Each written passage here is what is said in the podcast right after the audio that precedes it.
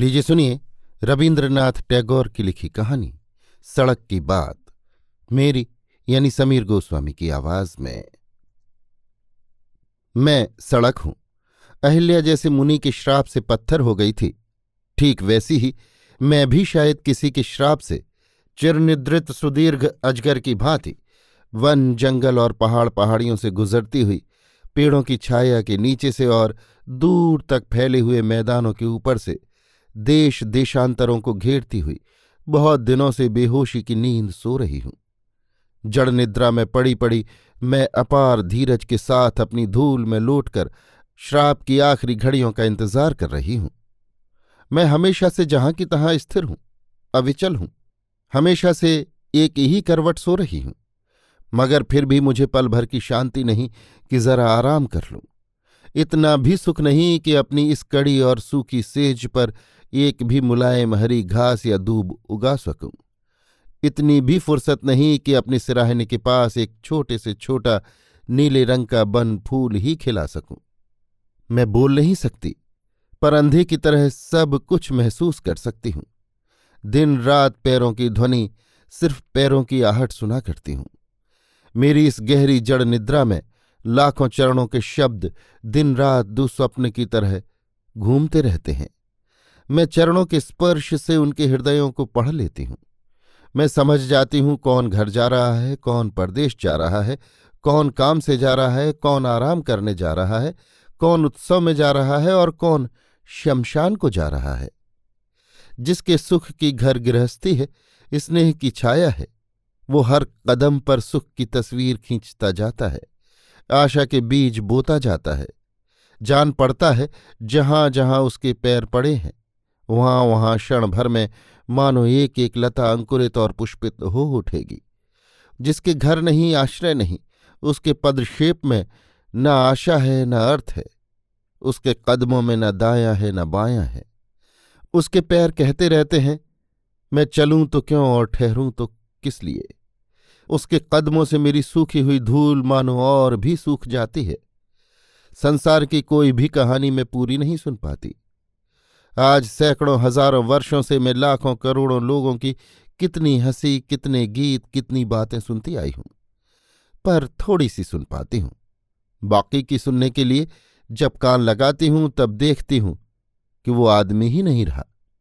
इस तरह न जाने कितने युगों की कितनी टूटी फूटी बातें और कितने बिखरे हुए गीत मेरी धूल के साथ धूल बन गए हैं और धूल बनकर अब भी उड़ते रहते हैं, कौन कह सकता है।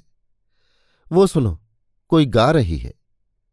कहते कहते कह नहीं पाई, ओह ठहरो जरा, गीत को पूरा कर जाओ, पूरी बात तो सुन लेने दो मुझे।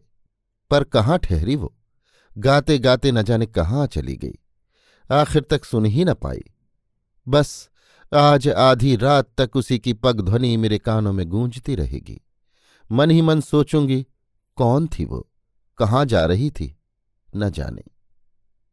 जो बात कह नहीं पाई उसी को फिर कहने गई क्या। अब कि जब फिर उससे भेंट होगी, वो जब मुंह उठाकर इसके मुंह की तरफ ताकेगा, तब कहते कहते फिर कह न पाई तो तब उससे मुंह मोड़कर सिर नीचा करके बहुत धीरे धीरे लौटते समय फिर अगर वो गाती जाए, कहते कहते कह नहीं पाई तो समाप्ति और स्थायित्व तो शायद कहीं होगा, पर मुझे तो नहीं दिखाई देता। एक चरण चिन्ह को भी तो मैं ज्यादा देर तक थाम कर नहीं रख सकती। मेरे ऊपर लगातार चरण चिन्ह पड़ रहे हैं, पर नए पांव आकर पुराने चिन्हों को पहुंच जाते हैं। जो चला जाता है वो तो पीछे कुछ छोड़ ही नहीं जाता। कदाचित उसके सिर के बोझ से कुछ मिलता भी है तो हजारों चरणों के तले लगातार कुचला जाकर कुछ ही देर में वो धूल में मिल जाता है। परंतु एक बात अब भी देख रही हूं, वो ये कि किसी किसी महापुरुष के पुण्य स्तूप के अंदर ऐसा एक अमर बीज पड़ गया है जो धूल में पड़कर भी अंकुरित और वर्धित होकर मेरे बगल में स्थायी रूप से विराज रहा है और पथिकों को छाया प्रदान कर रहा है। मैं किसी का भी लक्ष्य नहीं हूं, सबका उपाय मात्र हूं। मैं किसी का घर नहीं हूं, पर सबको घर ले जाती हूं। मुझे दिन रात यही संताप सताता रहता है कि मुझ पर कोई तबीयत से कदम नहीं रखना चाहता, मुझ पर कोई खड़ा रहना पसंद नहीं करता। जिनका घर बहुत दूर है वे मुझे ही कोसते और शाप देते हैं। मैं जो उन्हें परम धैर्य के साथ उनके घर के द्वार तक पहुंचा देती हूं, उसके लिए कृतज्ञता कहाँ पाती हूं। वे घर जाकर आराम करते हैं, घर पर आनंद मनाते हैं, घर में उनका सुख सम्मिलित होता है। बिछड़े हुए सब मिल जाते हैं और मुझ पर केवल थकावट का भाव दर्शाते हैं, केवल अनिच्छाकृत श्रम हुआ समझते हैं, मुझे केवल विच्छेद का कारण मानते हैं। क्या इसी तरह बार बार दूर ही से घर के झरोखों में से पंख पसार कर बाहर आती हुई मधुर हास्य लहरी मेरे पास आते ही शून्य में विलीन हो जाएगी? घर के उस आनंद का एक कण भी, एक बूंद भी मैं नहीं पाऊंगी। कभी कभी वो भी पाती हूं, छोटे छोटे बच्चे जो हंसते हंसते मेरे पास आते हैं और शोरगुल मचाते हुए मेरे पास आकर खेलते हैं। अपने घर का आनंद वे मेरे पास ले आते हैं। उनके पिता का आशीर्वाद और माता का स्नेह घर से बाहर निकलकर मेरे पास आकर सड़क पर ही मानो अपना घर बना लेता है। मेरी धूल में वे स्नेह दे जाते हैं, प्यार छोड़ जाते हैं। मेरी धूल को वे अपने वश में कर लेते हैं और अपने छोटे छोटे कोमल हाथों से उसकी ढेरी पर हौले हौले थपकियां दे देकर परम स्नेह से उसे सुलाया चाहते हैं। अपना निर्मल हृदय लेकर बैठे बैठे वे उसके साथ बातें करते हैं। हाय हाय, इतना स्नेह, इतना प्यार पाकर भी मेरी वो धूल उसका जवाब तक नहीं दे पाती। मेरे लिए कैसा श्राप है ये। छोटे छोटे कोमल पांव जब मेरे ऊपर से चले जाते हैं तब अपने को मैं बड़ी कठिन अनुभव करती हूं। मालूम होता है उनके पांवों में लगती होगी। उस समय मुझे कुसुम कली की तरह कोमल होने की साध होती है। अपने मन की बात मैं समझा नहीं सकती, पर किसी कवि ने कह दी है, जहां जहां अरुण चरण चली जाता, तहां तहां धरनी होए मम गाता। अरुण चरण ऐसी कठोर धरती पर क्यों चलते हैं? पर यदि वे ना चलते तो शायद कहीं भी हरी हरी घास पैदा न होती। प्रतिदिन नियमित रूप से जो मेरे ऊपर से चलते हैं उन्हें मैं अच्छी तरह पहचानती हूं, पर वे नहीं जानते कि उनके लिए मैं कितनी प्रतीक्षा किया करती हूं। मैं मन ही मन उनकी मूर्ति की कल्पना कर लेती हूं।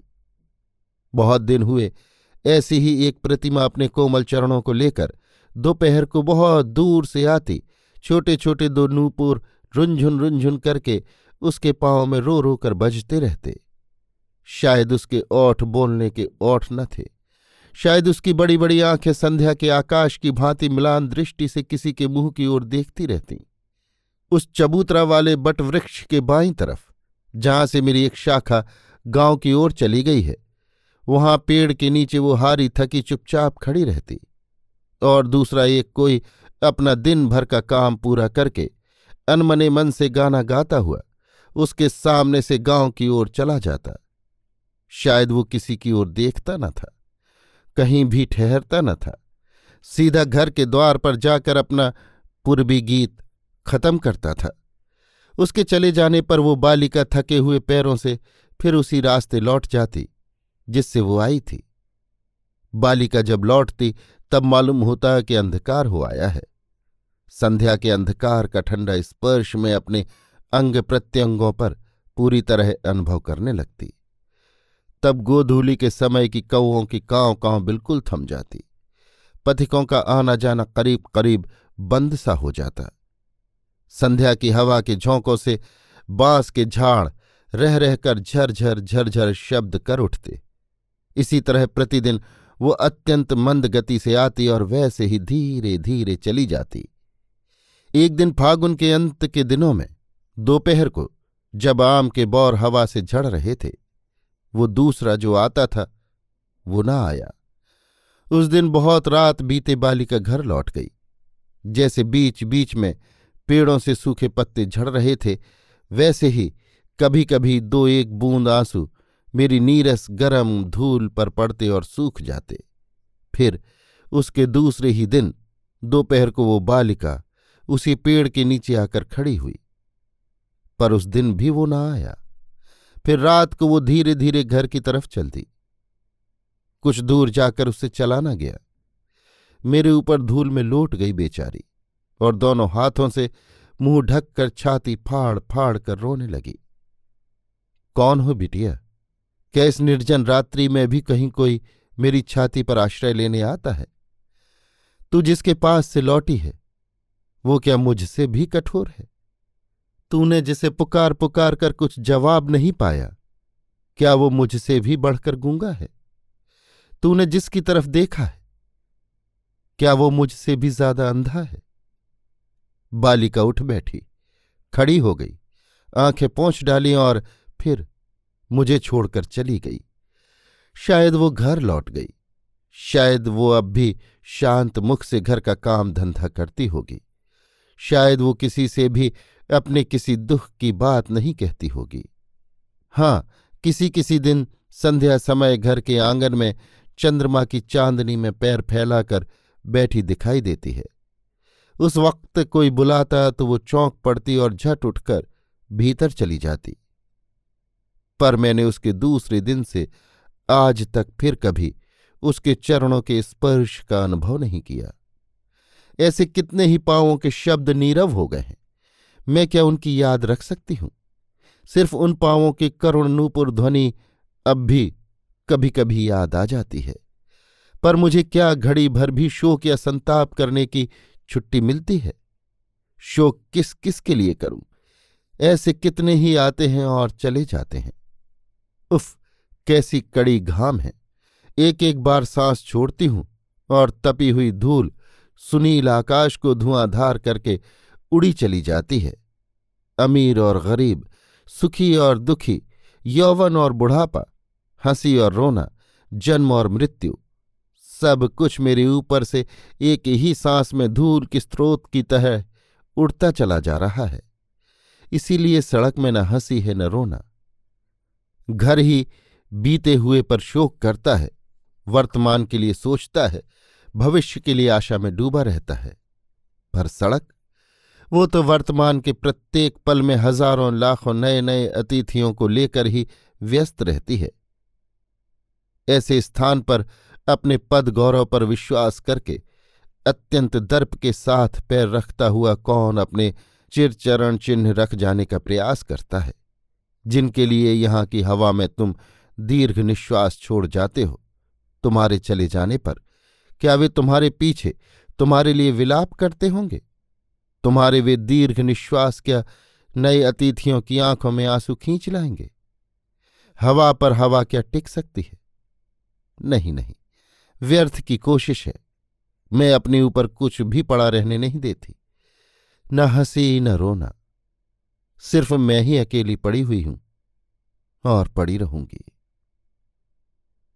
अभी आप सुन रहे थे रवीन्द्रनाथ टैगोर की लिखी कहानी सड़क की बात, मेरी यानी समीर गोस्वामी की आवाज में।